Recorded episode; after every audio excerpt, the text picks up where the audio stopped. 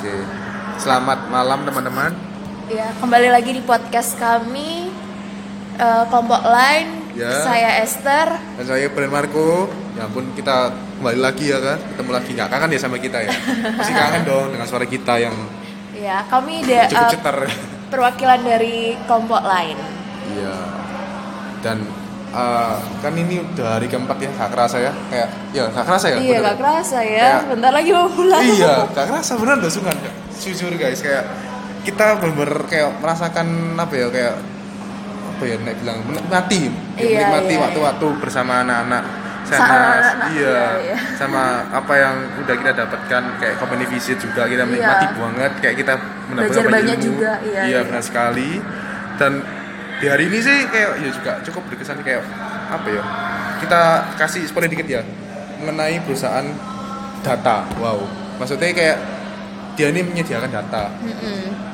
nah bentar kita mau ngomong kalau kita lagi di hari keempat ya kan? di hari keempat hari apa hari ini? hari Kamis ya Hari Kamis tanggal 7 November 2019. Yoi. nah itu dan di hari keempat ini kita lagi mengunjungi perusahaan yang ada di kita udah kayak spoiler dikit perusahaan data.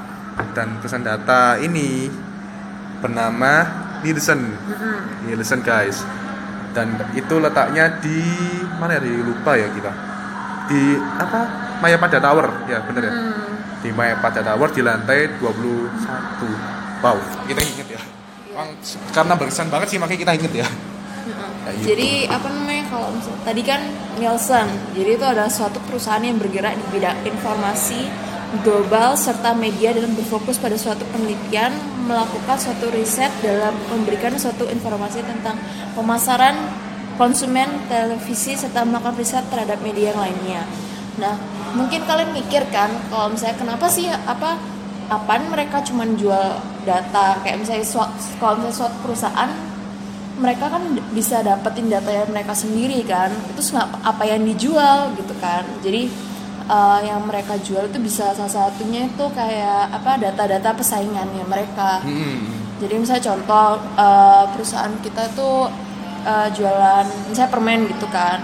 Nah untuk kita mengetahui apakah permen kita ini sudah maksimal atau kayak udah udah maks apa kayak udah menyaingi udah lain. apa namanya kayak mengalahkan iya heeh. pasar eh pesaing kita di pasar yang sama. Heeh, iya iya. Jadi kayak kalau openingnya di mana gitu. Mm, jadi ya apa namanya itu yang dijual sama si Nielsennya ini perusahaan Nielsen ini. Hmm. berguna banget sih kalau data ini apa yang provide informasi buat kita. Maksudnya kayak apa ya data itu nggak murah guys. Data itu cu- cukup mahal. Di pasar apa ya, informasi sistem informasi ini data ini cukup apa ya menjadi satu daya tarik para investor juga katanya sih Mm-mm. terus datanya ini nggak cuman buat eh, apa namanya untuk target target itunya tapi kit ada juga eh, data yang mereka jualin itu untuk kayak eh, data apa namanya kayak kuesioner gitu udah jadi kayak misalnya apa yang di metode mungkin ya Iya iya iya model-model kayak gitu. Jadi kayak apa yang disukain sama uh, pembeli Ah. atau yang sering-sering dipakai Ah. sama kita Ah. itu kayak mereka juga jualan. Gitu. jadi kayak produk yang kita provide, kita supply ke pasar dan para pelanggan kita itu sering menggunakan produk apa ya toh. Nah, itu datanya itu di provide sama Nielsen. Nah, eh, itu jadi bisa dikatakan kalau Nielsen ini sebagai pihak ketiga atau pihak netral. Jadi dia ini cuma memprovide data dan perusahaan itu membeli data dari kita. Kayak gitu. Mungkin ya perantara sih tapi pihak ketiga gitu loh intinya. Dan ada juga banyak sih metode-metodenya. Salah satunya home panel home panel itu apa sih guys? Jadi home panel itu adalah pencatatan dan riset untuk mendapatkan data melalui apa ya kayak door to door atau kayak mengunjungi rumah konsumen jadi eh, si riset ini si orang yang riset ini itu mengunjungi rumah tiap uh, rumah. orang ya tiap di perumahan itu tiap rumah untuk mengetahui konsumsi hariannya. Jadi untuk mengetahui kayak misal kita jualan sabun apa ya sabun Lifebuoy. Saya kira di setiap rumah ini eh, pemakaiannya per hari berapa? Dipakai keluarga berapa? Kayak gitu gitu loh guys konsumsi harian kan. Dan juga untuk mengetahui penetrasi marketnya apakah eh, sudah sesuai dengan target kita atau belum. Itu dan penetrasi market ini merupakan salah satu tolak ukur mengenai persebaran barang persebaran supply kita persebaran produk kita apakah sampai ke konsumen atau enggak. Dan juga untuk pemenuhan goals atau target market kita. Goals apa kayak penjualan kita. Dan eh, itu juga bisa untuk men-track rata-rata pembelian produk per harinya berapa kayak gitu. biasanya kalau nggak per hari per bulan nih maksimal tapi lebih make sense per hari sih maksudnya kayak apa ya kayak mungkin nih per bulan lebih barang-barang sing gak langsung dikonsumsi gitu kan Heeh. Nah, misalnya per hari itu lebih kayak misal teh botol itu Iya, iya, langsung iya. konsumsi kayak gitu guys dan juga eh, kan kita ngomong ini ya kayak data dari konsumen loh. Itu kata lainnya nama lainnya itu adalah consumer insight. Jadi fokus dari consumer insight ini lebih tepatnya yang Nielsen provide buat perusahaan kan berkaitan dengan data konsumen loh nah jadi kayak fokusnya lebih ke B2C nah B2C ini juga bisa mengkait terhadap penjualan toko atau pembelian barang atau jasa di masing-masing rumah kayak gitu guys dan marketing research ya semua ini kan berkaitan dengan marketing research kan guys. Nah, in the end konteksnya pasti uh, ada konsumen dan ada marketers. Jadi kayak apa ya? Uh, riset ini menjembatani antara konsumen dan marketers terkait informasi yang dibutuhkan masing-masing. Jadi contoh, misal konsumen membutuhkan data barang-barang produk-produk. Ini mungkin nggak atau kayak kita sebagai kon- konsumen pasti kayak langsung beli ya tapi maksudnya kayak lebih uh, kayak buat apa ya menghindari resiko guys. Eh tadi aku ngomong konsumen ya maaf maksud maksud kami itu memprovide buat uh, produsen. Nah buat konsumen ya lebih tepatnya kayak yang di riset riset dulu guys. Gitu. Ya jadi pokoknya intinya marketing research itu memiliki tujuan itu untuk mengurangi resiko Mm-mm, sekali. Dan uh, kan ngomong apa ya banyak hal sih kayak misal resiko. Hmm, ya emang buat menghindari resiko kan. Tapi kita juga harus mengetahui lebih spesifiknya kayak uh, antar pilihan apa ya dari data yang di provide tuh kan kita bisa membentuk pilihan-pilihan keputusan apa yang kita akan ambil buat marketing strateginya itu. Nah itu kan tiap masing-masing itu ada kecenderungan buat uh, resiko. Nah kita harus mengetahui pilihan mana yang risikonya paling minim. ya Nah itu berarti kita harus mengetahui lebih spesifik lagi dari data yang kita ketahui. Jadi kita juga butuh hipotesa gitu loh guys. Hipotesa. Jadi ilustrasi ya guys. kayak contoh tadi Nah. ya kan tadi tuh kayak apa namanya ada gambar eh, misalnya kita buat ada gambar nih jeruk kiwi sama stroberi kan gitu. terus ada persentasenya nah kiwi itu pokoknya persentas eh jeruk itu persentasenya paling Paling tinggi ya paling 90. tinggi 90. paling tinggi Misalnya Terus- 90. nah terus tapi konsumennya itu Marketnya eh, banyak. marketnya banyak Nah, jadi ada contoh ya guys. Jadi misal kan ada pilihan rasa jeruk, kiwi, sama strawberry. Nah, terus je- jeruk ini 90, yang suka 90 orang, kiwi 20 orang, apel 60 orang. Nah, tapi di market yang sama, market minuman berasa, yang membuat rasa jeruk ini udah ada 10.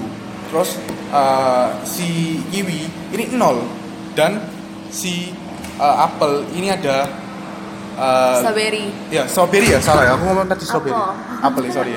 Strawberry maksud saya. Itu ada 6. Nah, kan dilihat kayak wow, kalau di kiwi meskipun ada cuma 20 yang memprovide tapi marketnya nol. Yang memprovide rasa Yang- kiwi itu nol. Nggak ada yang jual. Ah ah, nggak ada yang jual.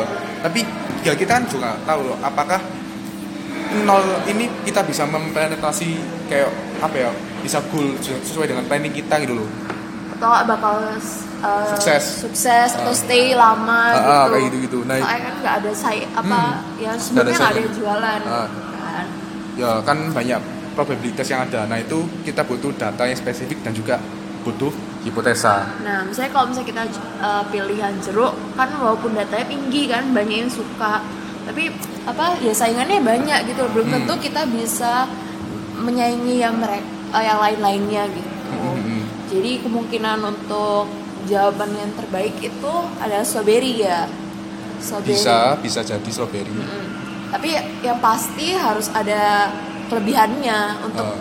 apa namanya untuk jadi apa namanya Menguasai market dalam Ah, jangka waktu yang iya, lama. ah, iya iya benar banget. Eh, ya itu sih guys kalau kita ngomong tentang marketing research juga berkaitan dengan bagaimana sih kita mendesain metode riset kita ya toh nah terus kita harus membuat ris- desain yang desain riset yang apa ya kayak neat dan sesuai dengan apa yang kita butuhkan gitu loh. Neat itu maksudnya bersih gitu loh dan sesuai dengan apa yang kita butuhkan. Nah terus mau menjelaskan tentang apa ya kayak sekilas mengenai riset desain. Jadi ada apa ya 9 Sembilan. step. Jadi yang pertama bukan 9 step maaf 9 hal yang harus kita consider. Jadi yang pertama adalah cara ini kita untuk menganalisa. Ya menganalisa. Lebih tepatnya kayak mengapproach dan memberi kayak plan terhadap analisa kita. Dan itu berkaitan dengan demografi. Jadi kayak umur up umur dan jenis kelamin target market kita yang bakal kita uh, target tuh kayak gimana gitu gitu nah itu caranya how to inter- interpret data. Terus yang kedua responden kita. Dan uh, lebih tepatnya kayak siapa sih yang kita survei? Dan itu untuk cari tahu frekuensi pengonsumsi. Jadi kayak berapa banyak seseorang atau apa ya kayak jenis kelamin tertentu yang mengkonsumsi produk kita. Dan itu biar kita tahu market coverage-nya. Jadi kayak contoh konsumsi RDD atau teh siap minum dalam kemasan dalam satu minggu. Nah terus kita harus kayak riset berapa orang yang minum RDD dalam satu minggu itu. Kayak ya kita harus mengetahui ini sih kayak apakah konsumsi su- yang ada di target market kita itu sudah terpenuhi atau belum? Lalu yang ketiga ada area coverage atau lebih gampangnya kayak uh, di mana? Di uh, mana di mana Ah. untuk survei-surveinya itu. Uh, uh, jadi ini berkaitan dengan populasi dan sampel. Jadi kayak uh, misal orang uh, mahasiswa, maaf orang mahasiswa Universitas Petra itu sampel kita. Eh salah populasi kita. Terus kita mau mentarget kayak penggunaan uh, shampoo un, kayak shampoo untuk wanita. Jadi ya sampel kita mahasiswa wanita UK Petra kayak gitu guys mahasiswi lebih tepatnya mahasiswi UK Petra kayak gitu terus em, untuk ngomong populasi ya guys. Populasi itu konteksnya luas jadi kayak ngomong angka toh. Kita ngomong angka ya guys. Dan angka itu nggak gampang gitu loh guys buat kayak tadi contoh kan itu gampang banget toh. Nah terus nek, real life nya kalau kita benar riset itu kita harus memprovide angka yang spesifik dengan apa ya kayak kita ngomong kayak berapa persen akurasinya ngomong juga kayak selang kepercayaan kayak gitu gitu ya guys. Dan kita bisa mendapatkan data populasi dari sampel size. ini BPS atau Badan Perwa, Pen- apa, Perwakilan Sensus. Aku lupa ya BPS itu apa sih panjangannya? Badan Pusat Statistik. Nah gitu guys. Ada juga ya bisa di provide sama Nielsen juga sih dari ya uh, riset mereka. Kayak gitu. Terus yang keempat yang harus di consider yaitu yaitu mengenai sample size. Jadi kayak ya ngomong tadi aku sih ngomong sih kan yang ini apa ukuran sampel ukuran maaf ukuran populasi. Itu sendiri aja kayak butuh data yang akurat. Apalagi ngomong sampel pasti lebih banyak errornya. Mastiin kalau apa misalnya kayak contoh misalnya kayak eh, kita kalau mau ngomong seluruh UKP eh perwakilan UKP kita nggak mungkin kan cuman nyurvei beberapa orang aja gitu atau cuman nyurvei em, bagian-bagian dari marketing aja itu belum bisa mencakup untuk kayak survei untuk. UKP gitu. filternya nggak belum efektif menggambarkan apa yang kita butuhkan Nah, ya. kayak gitu jadi ya ada ngomong kayak tadi soal kepercayaan terus margin of error atau ketidakpastian dan hasil presentasenya itu nggak mesti bulat jadi misal misal ya 50% pengguna shampoo Pantene versus 50% pengguna shampoo misal Dove terus 50% itu gak mesti kayak gak mesti kayak 50% akurat bisa atau 49,875% atau gimana kayak gitu Lalu yang kelima itu berbicara tentang teknik sampling. Itu kayak ya nanti kita bahas terus yang keenam ada metodenya juga. Itu berkaitan dengan kualitatif kuantitatif. Terus yang ketujuh adalah berapa lama kamu interview. Jadi itu berkaitan dengan in- efektivitas kamu interview. Jadi kayak orang bisa bosen gitu loh guys. Maksudnya kalau lama-lama. Terus juga berkaitan dengan kalau sebentar pun ya apakah itu memenuhi apa yang kita cari dari riset itu itu terus yang ke-8 informasi yang kita peroleh jadi kayak informasi itu bisa menjawab hipotesa kita atau enggak kan kita meng- kayak membuat hipotesa dulu tuh guys sebelum kita harusnya loh ya sebelum melakukan riset nah itu apakah informasi yang di provide itu bisa menjawab hipotesa kita? Terus yang ke-9 berkaitan dengan prosedur. Jadi kayak misal kita mau bikin riset tentang produk yang baru kita launch yang belum ada di market. Dan itu gak efektif kalau misal kita pakai metode door to door kan kita harus provide ini loh prototipe atau lebih tepatnya barang. Kalau konsumsi ya ngomong kalau misal barang yang langsung konsumsi langsung sekali teguh gitu loh kayak teh gitu teh dalam kemasan siap apa teh siap saji dalam kemasan itu kayak nggak mungkin kita bawa banyak kan itu ya makan biaya banyak tuh guys kayak gitu. Biasanya em, apa sih Neil Nielsen Hmm. perusahaan Nielsen mereka udah kayak janjian gitu ya jadi kayak orangnya survei disuruh datang ke perusahaan. Oh, ini mungkin terkaitan dengan ini yang apa metode kuantitatif yang mystery shopper tuh ya, guys. Ya, yaitu jadi eh mystery shopper nih kayak kita ngomong ya, mystery shopper. Kita ngomong shopper ini kayak mereka orang yang diutus oleh perusahaan perusahaan mencari data untuk meriset eh, gimana sih kinerja perusahaan yang kita target untuk kita riset dan eh, ini terkait dengan kalau misal ki- kita gak nyamar berarti kan maksudnya kayak oh ada riset terus kita pakai pakaian orang-orang riset pasti perilaku yang di eh, keluarkan oleh si pegawai-pegawainya kan pasti kayak dibikin spesial Iya, loh guys. iya. sedangkan kalau kita kayak menyelinap menyelinap gitu nah itu kan pasti beda tuh kayak ya secara natural aja. Nah itu tugasnya mystery shopper kayak untuk meriset pasar dengan metode diam-diam kayak James Bond loh guys. Kan seru kayak kayak gitu. Menurutku sih seru sih ya. Mata-mata. Iya mata-mata itu benar sekali mata-mata ya terus eh banyak sih kayak kita juga bisa ngomong sensus juga ya Eh, kuantitatif itu berbicara kayak angka atau tolak ukur mengukur dan itu pasti berkait- berkaitan dengan eh, memprediksi forecasting dan itu ada kaitan dengan kita bisa menggunakan metodologi sampling atau sensus. Nah, sampling itu kita ngomong mewakili. Jadi kayak contoh kayak dalam populasi itu kita udah tahu pasti perilakunya gimana, terus kita tinggal ambil aja kayak misal mahasiswa buka petra udah kita udah tahu kira-kira gimana total populasinya perilakunya gimana kayak mahasiswa marketing misal. Terus kita lebih spesifik lagi mahasiswa angkatan 2017 cewek gitu itu contohnya. Terus kalau sensus itu lebih ngomong skala global jadi kayak sensus penduduk loh guys. Jadi itu harus kita lakukan ketika kita nggak punya sampel populasi. Jadi contoh kayak kita mau riset perilaku toko kelontong di Jakarta. Nah kita kan pasti nggak ja- apa ya kayak toko kelontong tiap hari itu pasti ngomong lah ada sing kukut ada sing baru buka. Angkanya itu fluktuatif gitu guys. Jadi kita harus melakukan riset secara sensus biar kita mengetahui angka spesifik toko kelontong di Jakarta itu berapa kayak gitu.